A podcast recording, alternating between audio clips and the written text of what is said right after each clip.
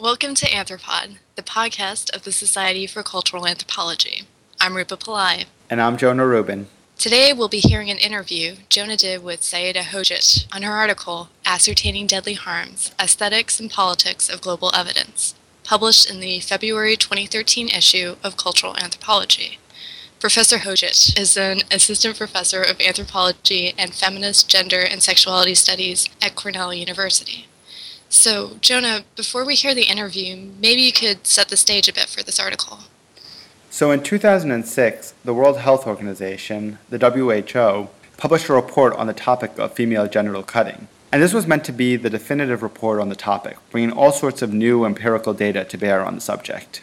But what can an anthropologist possibly add to a discussion about whether or not a procedure has health consequences?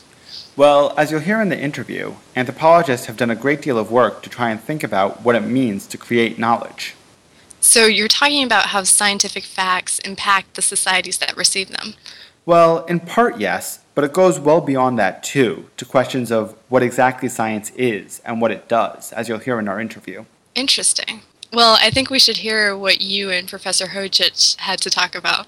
Definitely, let's hear it. And I should warn listeners that sometimes our recording technology is not quite the highest tech stuff here in Anthropod Central, so I hope that you'll bear with us through some of the background noise to hear what's really a fascinating take on science and anthropology. We'll forgive you this time. Thanks.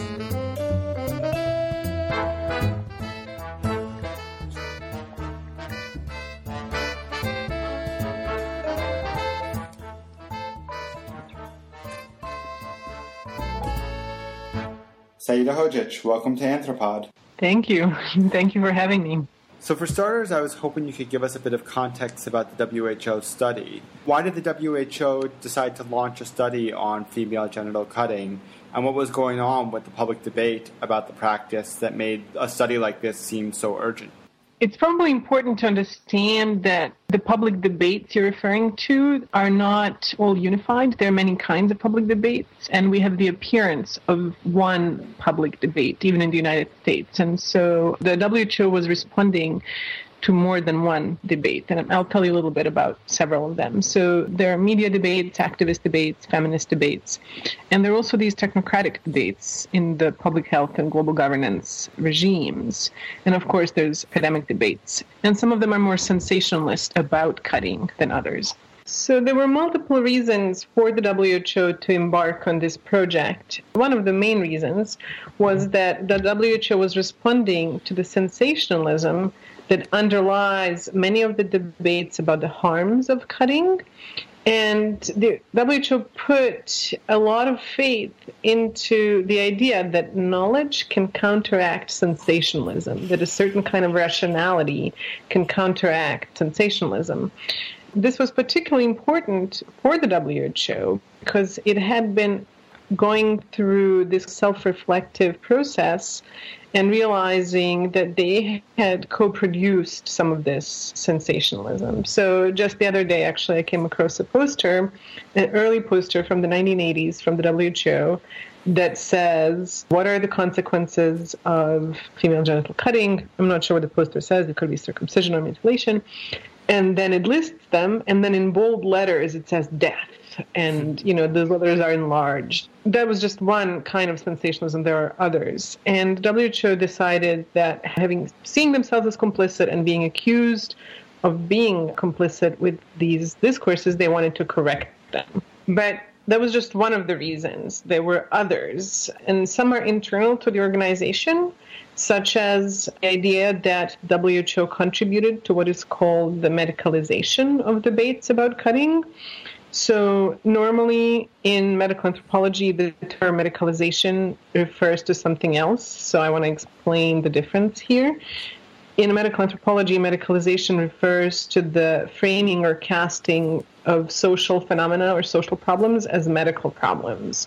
So, something like menstruation becomes a disease or a medical problem, even though it doesn't have to be, for instance in WHO discourse, medicalization means something else, or in the discourse on cutting. It means that by only talking about the health consequences of cutting, the organization inadvertently may have contributed to the rise of medical procedures as opposed to other kinds of procedures of cutting.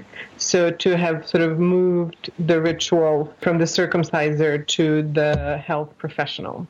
And the WHO didn't think that it had contributed to that, but they had to respond to that accusation. And that was one of the reasons for the study. They thought if they prove that women who deliver in hospitals and have medical care also have health consequences of cutting, they can show that no matter where cutting is performed or how it's performed, there are effects to it. And some other reasons include the transformations of what counted as the proper way of addressing cutting and addressing reproduction. The WHO was switching from the population control and population planning model to the reproductive rights model.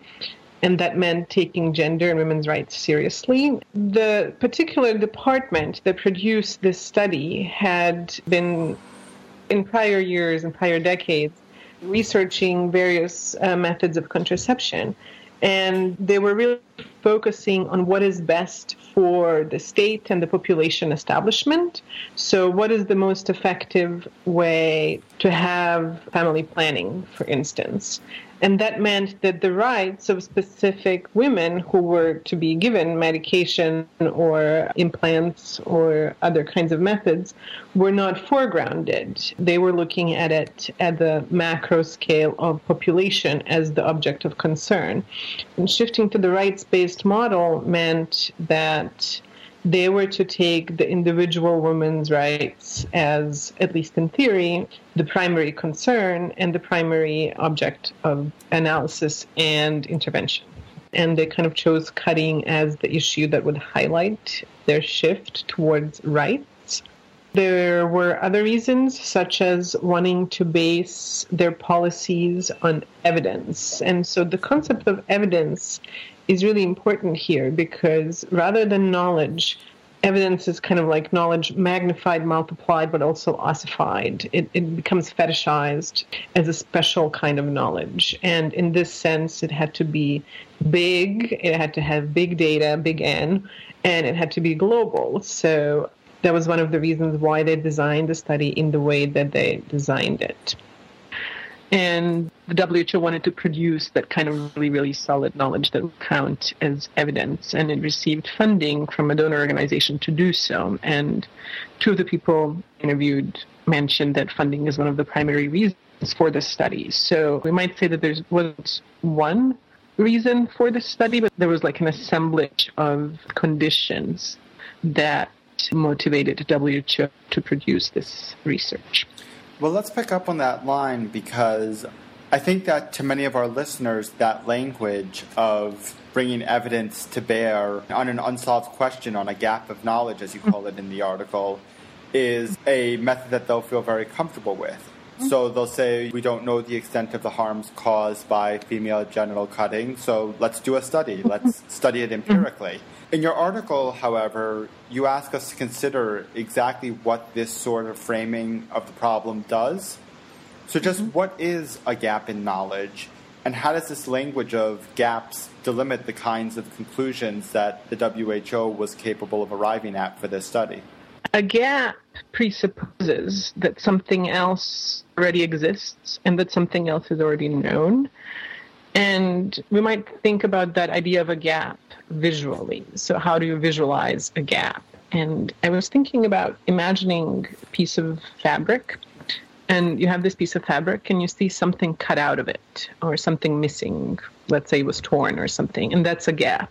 When the WHO says we need to fill this gap, it means that this overall fabric needs to be sort of repaired or mended or sewn shut, if to follow one of the cutting metaphors itself. And so this means that for the WHO, the overall fabric of knowledge is not in question. So the WHO says we know that there's this fabric, and the fabric here are the harmful consequences of cutting. And rather, there's this one little bit that we don't know, and this bit needs to be specified. That's a very specific way of thinking about research. So, how else might we think about research? So, I like to think of research as something that doesn't presuppose that there's this larger fabric, that research is something that gives us the opportunity to find out something radically new that we might find out not only new answers to a question we already have, but that we might get to ask new questions. And so then rather than imagining this fabric that has a gap in it, we might say, well, we don't know that we're going to have a fabric at all, or what it might look like if we have a fabric. For the WHO, the fabric was already known, and that fabric were the harms of cutting. So, holding that fabric meant that some questions were not going to be asked, and that some ways of analyzing the data might end up framing the results in ways that then contribute to the sensationalism that the WHO originally wanted to counteract and that they originally really struggled with. But once you say that we're going to examine maternal mortality, you bring into being, or not really bring into being, but continue the life of the idea that cutting contributes to death. So, what um, other sorts of framings could there have been in this instance? Well, let's say the WHO could have said, let's find out whether cutting has obstetric consequences, not what kinds of obstetric consequences it has. And, you know, we already have these that we want to kind of think about, and death is one of them. If the WHO had not presupposed the idea of death, that notion, the notion of death, would not have found its way into the article and then into the press release and into the newspaper articles that came after. So we would have not had this sensationalism that says that study proved that cutting is a killer. So just to complete the metaphor, instead of saying what goes in this hole in the cloth, they could have said what type of cloth are we holding. Yeah. So let's talk about your methods for a minute. For those of us who have a sense of the sorts of studies popularly associated with the discipline of cultural anthropology, a WHO report might seem like a strange object for ethnographic analysis in the sense that it's not a group of people bound together in a common society or culture in an obvious sense, but it's so textually and institutionally grounded. Mm-hmm. In the February issue, however, you show us that ethnographic sensibilities can yield great insights into these types of knowledge productions. As an anthropologist, can you tell us a bit about how you approached conducting ethnographic analysis into this report? The WHO may be a somewhat unusual institution to study in some ways but anthropologists have studied other types of institutions all along. So the history of anthropology is also a history of studying institutions. And so what we see now is just an expansion of the kinds of institutions that we study, as well as of what counts as a proper object for ethnographic analysis. And so as we speak, global health institutions, humanitarian institutions, non governmental institutions, states are being studied by a great number of cultural and medical anthropologists. So, this conception of anthropology as studying ethnic and other kinds of small scale groups has, in some ways, perhaps never fully existed, but definitely in the last 30 years, it has been vastly exploded from within. And the other thing is that documents might also look unusual as anthropological arts, but if one studies uh, processes of governance, or what we also call governmentality, the role of documents is really crucial to examine. As a graduate student, I read ethnographies that study documents, such as Jim Ferguson's work on development apparatus and the ways in which the construction of knowledge plays a role in the kinds of interventions that are being imagined and then also supported by the development industry. And also by who's now my colleague Annelise Riles, the work on production of documents at the United Nations and production of documents by NGOs. And so, since I was going to study an NGO or multiple NGOs in Ghana, I was interested in how they produce knowledge. And this wasn't just an esoteric interest in the sense that this is something that they actually do all the time. They produce knowledge all the time. This is one of the major aspects of their work. And so, that knowledge ends up in a form of reports and documents. That's kind of the background. But I actually came to this WHO study from a different angle. I didn't set out to do a research on a document. I set out to conduct research following, in this case, one NGO in all its local, national, and transnational dimensions. And this was one of the dimensions. The head of the NGO, the director, is also a medical doctor who was a principal investigator of the WHO study. And so, following his work on the production of medical knowledge was for me just another aspect of following his work producing other kinds of knowledge about cutting that was more locally bound. So that's how I came to this research. So it wasn't really that I was interested, oh, there's this Lancet article or there's this WHO study. I came to it from within Ghana, from the desire to follow all the aspects of transgressing scale that the NGO was involved in. How did you, as an ethnographer, then produce mm-hmm. the sort of fine grained analysis about this document. You didn't set out to follow the document per se, mm-hmm. but at the end of the day, there, how do you, as an anthropologist, bring the sort of tools of ethnography to bear on this sort of object? Well, one of them is using the anthropological method of observing. So I observed the WHO meetings and also interviewed the principal investigators and the people who were designing the study, whom I got to meet. And some of them I got to talk to over the course of years. So most of them I only met once, but several of them I met as this study was being processed, let's say, and as the research was being finalized and published. And so it was on the basis of those that I came to be interested in the first place, really, in finding out more. And then afterwards, once my interest was piqued, I looked at the social life of this research by literally following it. And also it came to me. I didn't also have to follow it that, that much. I, and the research that i keep conducting well I, I, hope i hope i'm no longer conducting it but the research that i was conducting at the time meant let's say going to a meeting in dc on where multiple kinds of global health organizations and women's rights organizations are meeting to talk about cutting. And then there's a presentation about the WHO study. And then I look at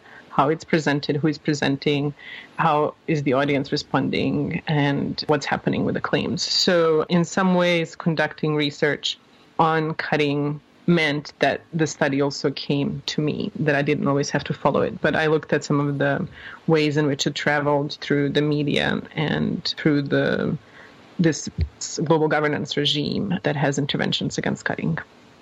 Now, of course, you're not the first anthropologist to comment on this specific study. In fact, when the study came out of the WHO, a great many anthropologists objected that their conclusions about the negative effects of female genital cutting had been contaminated by political considerations.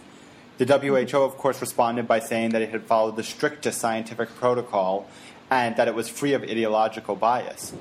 But in your article, you point to a way out of this quagmire.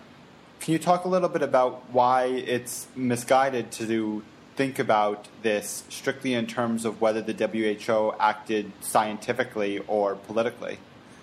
So, anthropologists and others, science studies scholars, feminists, have long believed and asserted that all knowledge is political and that there's actually no separation between science and politics. The devil then is in the detail, and that means in the details of knowledge making practices and also in the language that we use. So I find it important to think carefully about what we mean by politics. In this article, I write about the difference between governmental politics and ideology. Anthropologists who first reacted to the WHO study raised some really, really important questions but they mobilized the notion of politics as ideology. And by that, they meant that politics, as they understood it, was above and over the entire research slash scientific process. And some even went to claim, so far as to claim that WHO manipulated the data in an illegitimate way. So, not just sort of constructed numbers in the way in which we talk about social construction, but literally conducted dirty science. This accusation, as I see it, can be made of any research, and that includes anthropological research. And I find it important to examine the logics that guide the production of knowledge. And so when I discuss the difference between ideology and governmental politics, I rely on a couple of authors in the article. And the idea is that ideology is not just politics of any kind, but politics that converts passions into knowledge and then becomes this master narrative. And in contrast, governmental politics is the construction of cutting as an object of intervention. And this construction happens within a regime of power that is here global health and global governance. And so that is something very different. And it doesn't lead to a single story like explanation. It's not a master narrative that dictates results, but it is a framework that shapes what kinds of questions are asked, how they're asked, how the research is designed, why it's designed, and how it ends up being interpreted. But what about the flip side of this? Why mm-hmm. is the WHO defending itself in terms of saying that it's pure science, that this is not politically contaminated? Why is that sort of phrasing uh, equally mm-hmm. problematic? This is problematic and it's also really common. what interests me as an anthropologist who also considers herself a social scientist and who believes that many researchers are aware of the limits of our knowledge and the way that it cannot ever be pure is that this debate takes the form of accusations and of controversy. And this is something that that I detail in the article, which is once you have an accusation of ideology, the typical response is one of no, we're doing pure science. Also, once you have an accusation at all, not just of ideology, but let's say of lack of quality, people who are defending the turf might also respond with, no, this is sound science. So, this is one of the common responses, and it was in this case shaped by the media because the debate between anthropologists and the WHO was staged in the media on the New York Times blog by one journalist. And he was particularly interested in staging the debate in those terms. If anybody had asked the WHO, can you please tell us about some of the considerations that went into the production of this research that were not purely scientific? I'm not sure that they wouldn't have gotten some more nuanced responses. But WHO was not in that position. Rather, they had to defend themselves, and they believed that claiming the reign of pure science would be an appropriate defense. Well, this relates to what for me was one of the most fascinating parts of your article, which is the idea that publics and the media are not simply passive consumers of objective scientific data, but in fact that we help generate uh, these meanings of the study as well. What's the role of these press releases and media reporting, like the New York Times debate, when it comes to constructing the very meanings of the WHO report? Mm-hmm.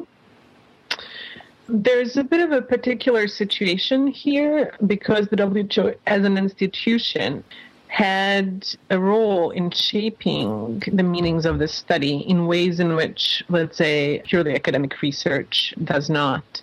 So, if I, as a simple professor, produce an article there's not necessarily an institutional response to it, or well, there's rarely an institutional framing of it. But the WHO as an institution had a stake in this research, which is why it was produced in the first place. And the authors themselves were not the only ones who were producing meaning. So there's already sort of an interesting interplay between the authors and, let's say, the directors of specific departments and of the WHO as such. And the press release about the study was produced by the media department at the WHO. And it got to frame the public understandings of the study, as well as the then scientific and governance understandings of the study because it was what was read ultimately. Both the supporters of the study and the critics of the study read the press release and the New York Times article that followed it rather than the original article. And they were simpler. They had a message. The message was it's confirmed that cutting is a killer. So it was a message that was familiar and in some ways reassuring to those who are opposed to cutting. And they came to stand above the article itself. So why then does it matter what the original article says when the press release and the press release is this institutional interpretation and construction of knowledge about the article when the release comes to the stand above the article itself. So uh, the article just matters less. But then what was interesting is that the New York Times article had an equal amount of power, let's say, in shaping how this knowledge got to travel, how it was understood, and how it was ultimately framed by those who were using it. In the article, I write that it traveled for the very authors of the study, so it kind of completed the circle of knowledge. In some ways, the Lancet article still retains nuance that completely falls off by the time the study is reported by the New York Times. And perhaps that lack of nuance is appealing for people involved in interventions. You also call our attention to the way, before it reaches the press, the academic journal in which this study was published shapes mm-hmm. the sort of claims being made. Mm-hmm. I think anybody who has had experience publishing in an academic journal will have a, a, good sense of this, but many who have a more idealized notion of science may find this quite surprising. What sorts of changes happen once the article gets to the Lancet? Data I have about this process is less thick, meaning it comes from two sources only. So I'm hesitant here to make more definitive statements. So what I can say, what I write about in the article itself is the difference between the article that was submitted to the journal and the article that was ultimately published. And we can use the difference between the two documents as a way of tracing the changes that happened as a result of the editorial process and as a result of the re- revisions that the Lancet demanded. So we see two kinds of things. One is that all results are made more certain. So some of that objectivity that the authors aimed originally is lost, and instead we have this much more streamlined sense of an argument.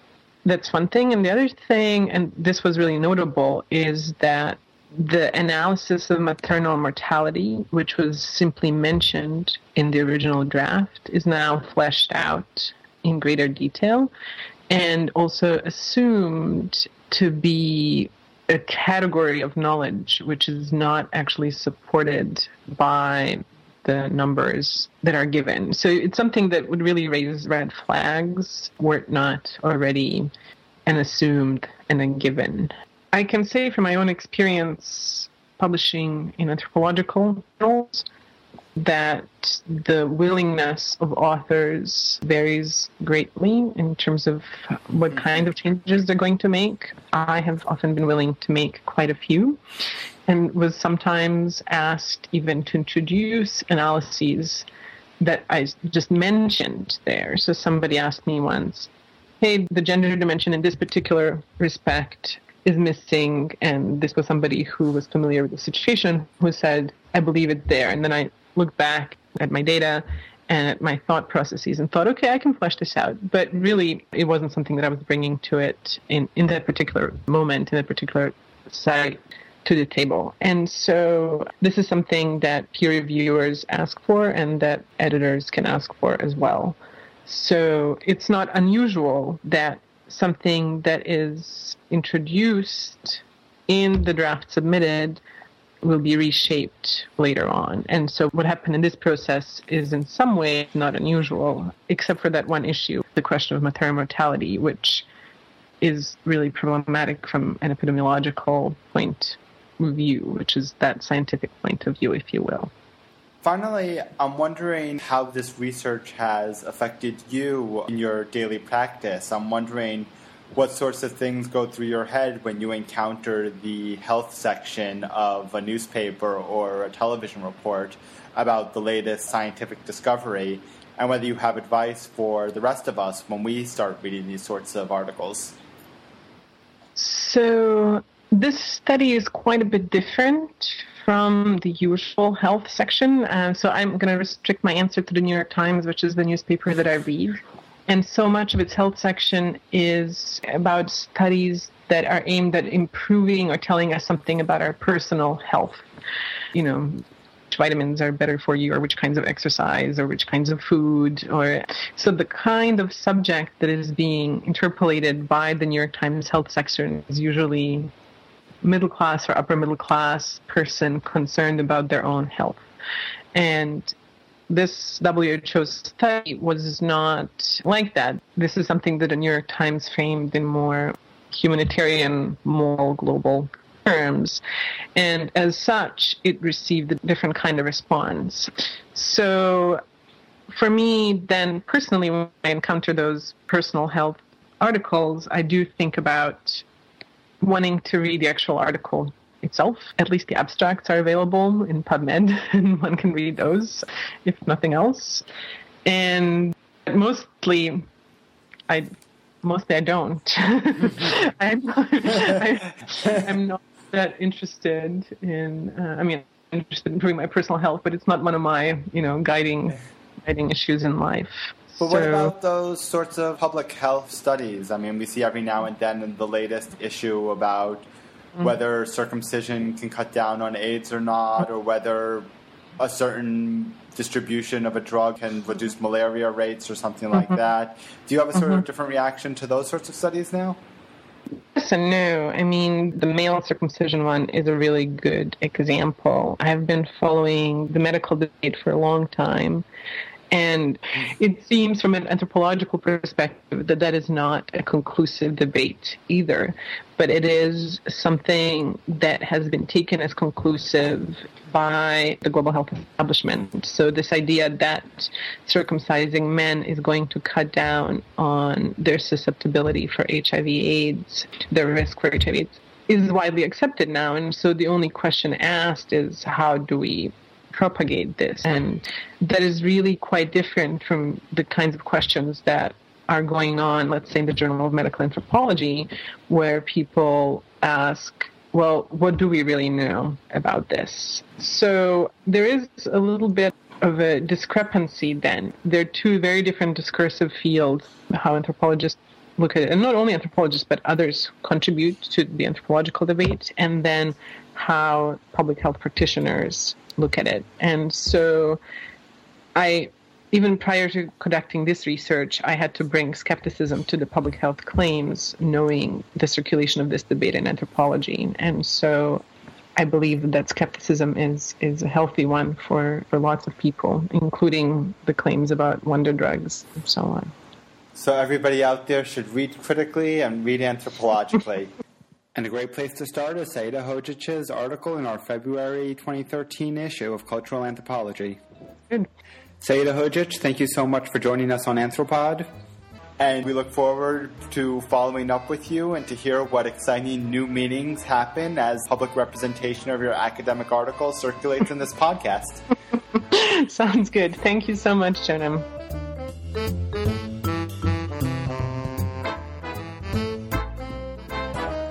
One thing that the anthropology of science has taught us is that science, whether of the social variety or the physical variety, is never simply about the scholar and the world that they study. It always takes place in a conversation. We read each other's work and we see new possibilities, we see different angles on the same subject. And it's with that in mind that we've invited Betsy Brada, a postdoctoral research associate in the Center for Health and Well-being at Princeton University, to do a brief commentary with us.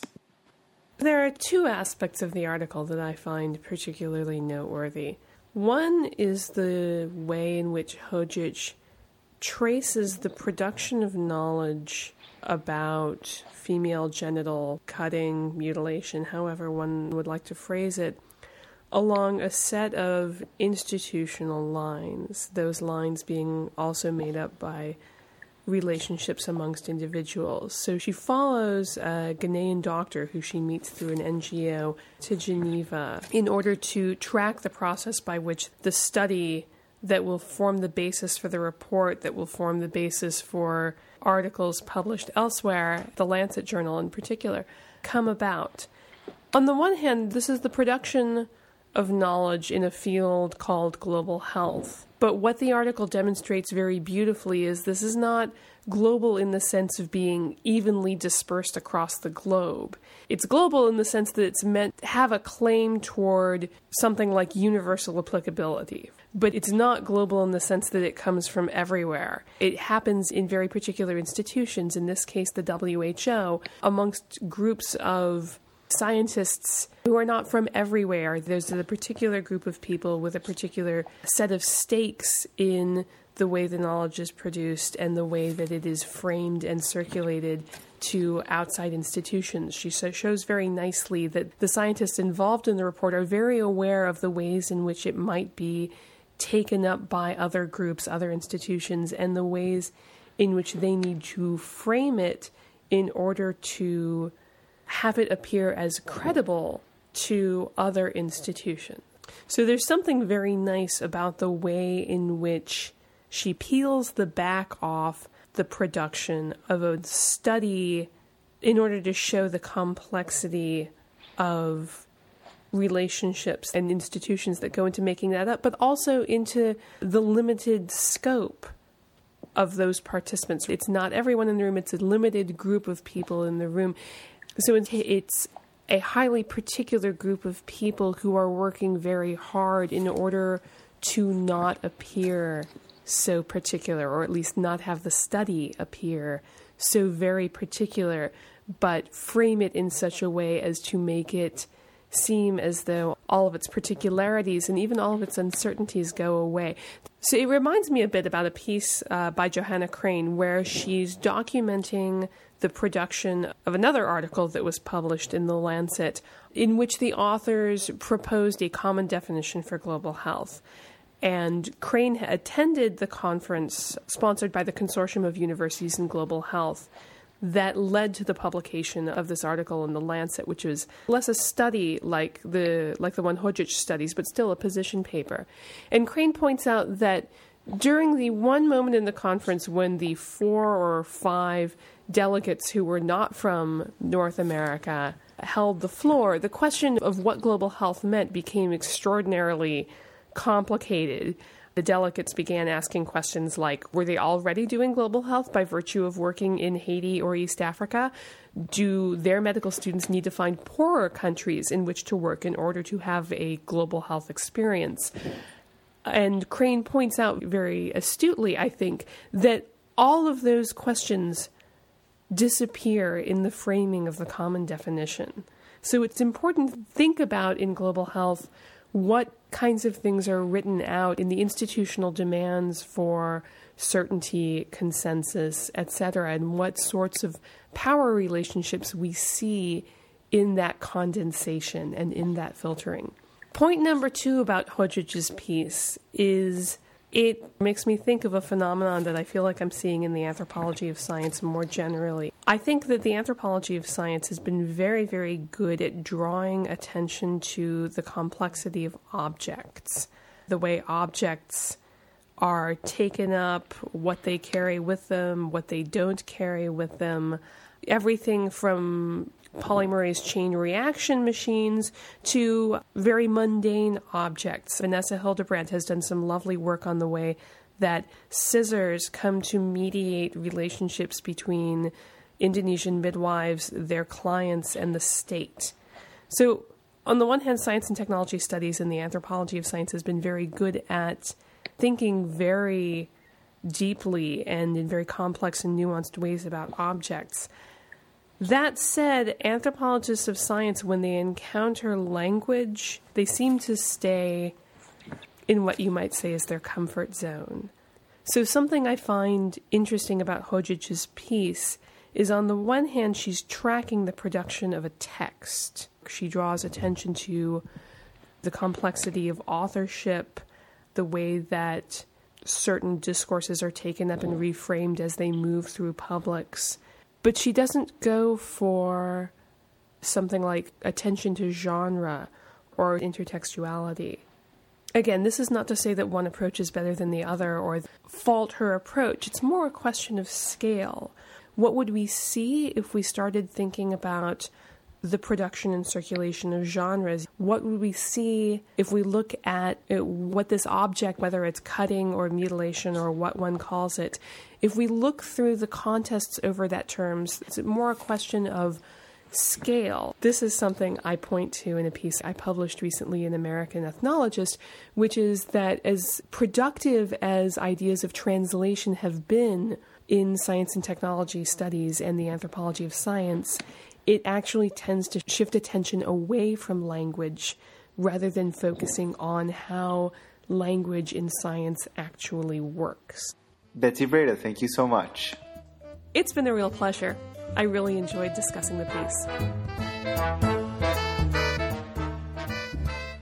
We hope you've enjoyed today's podcast. You can find a link to Saida Hodžić's article on our website, culanth.org. That's C U L A N T H, where you can also find the show notes with all the information about this and all the other episodes. We also have links there for you to sign up and subscribe to us on iTunes, SoundCloud, and Stitcher so that you never miss a future episode. You can also leave us a comment on that website, or you can get in touch with us on Facebook or Twitter. We are Cultural Anthropology and at C-U-L-A-N-T-H.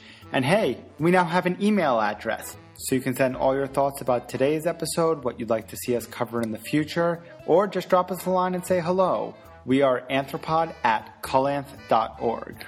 Send us a good message, we'll read it out loud on the next show. Thanks so much. See you next time.